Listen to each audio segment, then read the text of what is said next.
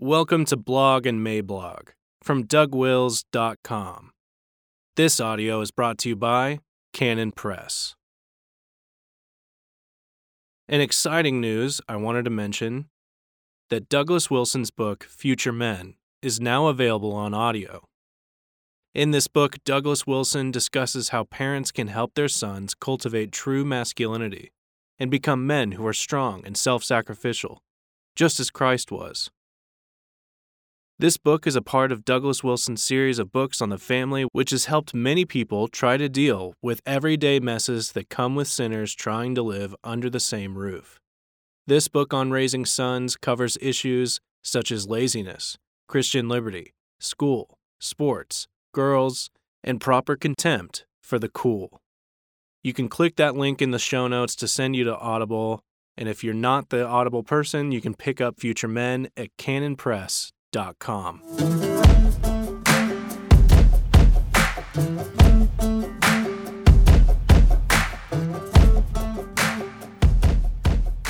An evangelical case for four more years. March 2nd, 2020.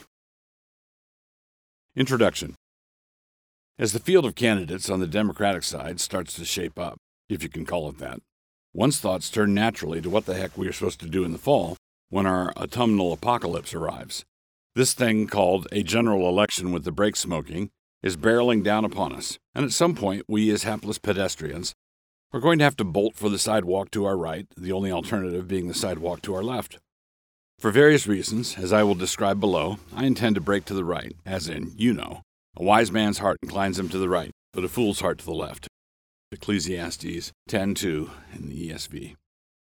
And as you should also know by now, according to our moderate betters, compromising to the right like this is deep compromise, pure and simple, a betrayal of all evangelical values, while compromise to the left is realistic compassion or compassionate realism, I forget which. I use the phrase our moderate betters. These people are identified by the constant hectoring lectures they give us about our political compromises, as well as by the weepings and lamentations they send up to the various local Baals of respectability, not to mention their bootless cries addressed to no one in particular.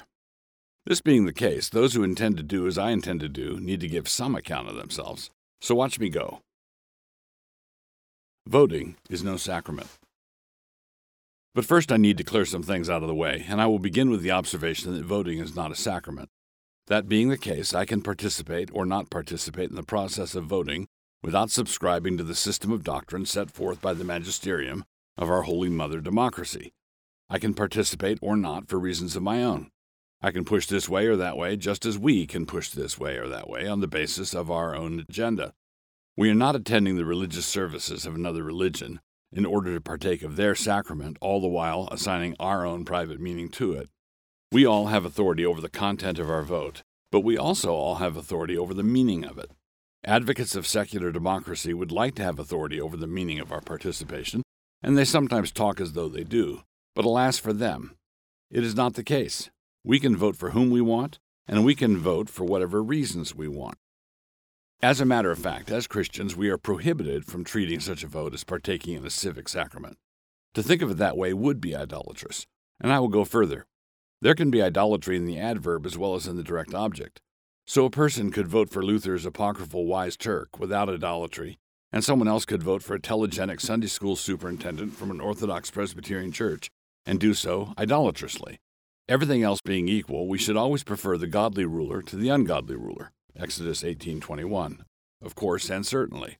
But suppose our choice is going to be between the one who will not remove all the high places over against the one who will set up a bunch of new ones. A signing statement.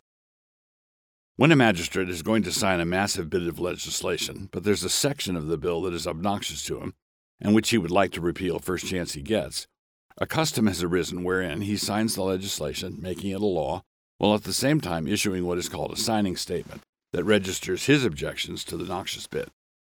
So, this section of this post is my signing statement. Unless something drastic changes, like the Democratic convention going completely off the rails, becoming the mother of all brokered conventions, and resulting in them nominating Ted Cruz on the 28th ballot, I intend to vote for Donald Trump in the fall, and I did not do so in 2016. But this is what such an action does not mean. It does not mean that I've gotten on the Trump train, It does not mean that I own a MAGA hat.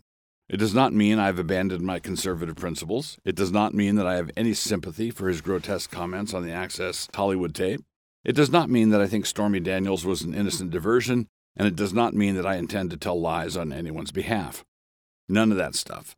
Put not your trust in princes. Psalm 118, verse 9, Psalm 146, verse 3. For a principled Christian conservative, Donald Trump's failings and shortcomings are obvious, and to vote for him in the fall is in no way any kind of endorsement of those shortcomings or failings. If you ask me how this could possibly be the case, I would just pull out this signing statement and show it to you. See?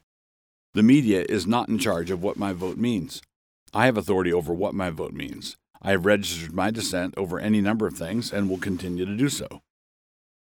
For example, he does not give a rip about the sexual integrity of his appointees and has said that he could happily vote for an openly gay candidate. If someone like Richard Grenell is loyal to him, it does not matter to him that he is disloyal to the sexual order that God established in the world. But some of his defenders say he fights. Yes, he does. And given the times we live in, a bunch of that fighting has actually had a salutary effect. He does fight, but there's more than a bit of eye gouging and ear biting involved.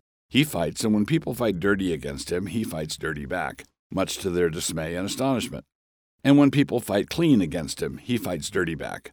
I would urge you to remember his allegation about Ted Cruz's father being involved in the assassination of JFK and his appalling attack on Heidi Cruz's looks. But some might say we need a junkyard dog for this junkyard culture of ours. Yes, but not a junkyard dog on the surly end of the spectrum, one which has had a migraine headache for about three days to boot. But the central issue that needs to be registered for me, the glaring issue, is the fact that Donald Trump is a proud and self defining man. He is a self promoter, and almost the last thing we need in this age of self is a self promoter in chief. But note that I said almost, about which more in a minute. When he gets on a roll, he touts himself as the best president ever, an unbelievable presidential apotheosis in a long line of slackers. This kind of promotion would not be so bad if he were a carnival barker trying to lure 10 year old boys into seeing the biggest elephant ever. But he's not a carnival barker. He is Nebuchadnezzar on the wall, looking down on the greatness of Babylon, not knowing that he was also looking down on the meadows where he would shortly be grazing like a cow for the next seven years. The Lord's judgment on this was not a statement that Babylon was somehow not great, but rather that Nebuchadnezzar's arrogance was great. Many of the things that Trump wants to brag about are things that delight me, but rulers must not vaunt themselves. It is dangerous for rulers to vaunt themselves. The king spake and said, Is not this great Babylon that I have built for the house of the kingdom by the might of my power and for the honor of my majesty? Daniel 4:30. The God in heaven is more than a divine placeholder whose purpose is to do nice things for America or Babylon. While the word was in the king's mouth, there fell a voice from heaven saying, O King Nebuchadnezzar, to thee it is spoken, the kingdom is departed from thee. And they shall drive thee from men, and thy dwelling shall be with the beasts of the field. They shall make thee to eat grass as oxen, and seven times shall pass over thee, until thou know that the Most High ruleth in the kingdom of men, and giveth it to whomsoever he will. Daniel 4:31 32. As Nebuchadnezzar recognized when his sanity returned, the Lord Almighty does as he pleases. No one can stay his, stay his hand and say, What are you doing? Daniel 4:35. I'm going to say something a bit risky because I realize I am saying it from a great distance. Donald Trump does give glory to God, sometimes in surprising ways. And so I don't think he's in danger of the Herodian worm treatment. But he reminds me of someone saying a phrase he has memorized out of a foreign language not knowing what it really means. Whenever he starts speaking in his native language, it is all about him, and that is a hazardous place for any ruler to be. Now, some might say, wow, that's quite a signing statement. How are you going to see your way to vote for Trump out of this one? Talk about damning with faint praise. I want Donald Trump to prevail in his current battles with the deep state, and I'm very glad that if he does, it will be with the indispensable help of evangelical voters. But I can want that to happen without wanting any given downstream Trumpian ideal as touted by his most ardent and loyal supporters. I still want the same things for the Republic that I've always wanted, but I believe that it will be far easier to get there when Trump leaves office in 2024 than it would have been to get there when Hillary left office in 2024. After eight years of Hillary, in my view, there would have been no getting there. I've said before, using Victor Davis Hanson's metaphor, that Trump is chemotherapy. He is toxic, but he is more toxic to the disease that has been killing our body politic than he is to the body politic, which is the whole idea behind chemo. At the same time, once that disease is gone, evangelicals should be fully prepared to fight the downstream effects of that toxicity, and they will not be inconsistent or hypocritical in doing so. In the meantime, they should not fall in love with some of the bad side effects. If that happens, then they were in fact guilty of political idolatry, but that is the opposite of what is being urged here. So, if you can read the foregoing and say that my upcoming vote for the Donald is in any way a capitulation to the voices urging compromise, then you're not paying close enough attention. And that is without taking into consideration the positive reasons outlined below. Deciding on a direction. When I determined not to vote for Trump in 2016, it was because I did not believe that he intended to go in a different direction than the country had already been going. I thought he was a New York liberal with a handful of conservative slogans scrawled onto post it notes and stuck onto his campaign like so many yellow afterthoughts. I now have a basis for believing that the two directions we are deciding on will be very different directions, and not just a matter of the speed we might take in going the same old direction. If the Democrat wins, we will be in a very different place in 2024 than we will be if Trump wins. And I can see a route to where we ought to be from a post Trump era in a way that I cannot see from, say, a post Sanders administration. An evangelical case for four more years. Here are my reasons for what I intend to do, positively stated. There are not a ton of them, but I think they matter. If Donald Trump is reelected, the chances are excellent that the federal judiciary will be completely remade for at least a generation, and in a decidedly conservative direction, up to and including the Supreme Court. This will have ramifications for life and liberty in every area of life, but the crown jewel of a remade judiciary will be the possible reversal of Roe.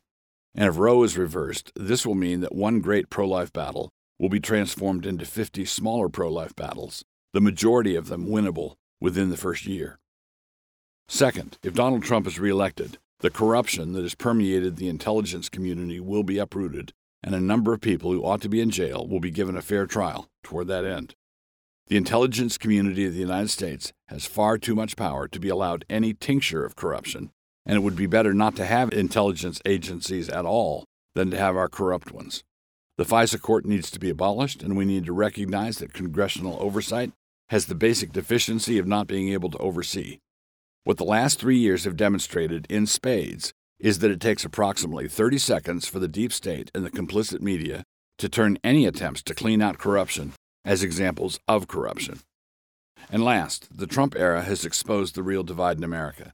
This divide is not between Republican and Democrat, although the two parties have served as platforms wherein different factions try to manipulate the divide. The real divide has been between an elite and unaccountable ruling class on the one hand and the ruled taxpayer on the other. But the problem is not the existence of elites, which is inescapable. The problem is the existence of unaccountable elites, which is the kind of thing our original constitutional framework was designed to prohibit and exclude. For every check, there must be a balance, and for every balance, there must be a check. Our divided America is not an America divided between two rival political parties. Our America is now divided between two rival constitutions. One is the Constitution drafted by the founders, and the other is an upstart Constitution assembled out of various bits and pieces, erratic decisions by progressive judges, the implicit tyranny of the regulatory agencies, the apparatus that has been built up on the 1964 Civil Rights Act, a kennel fed media, and so on.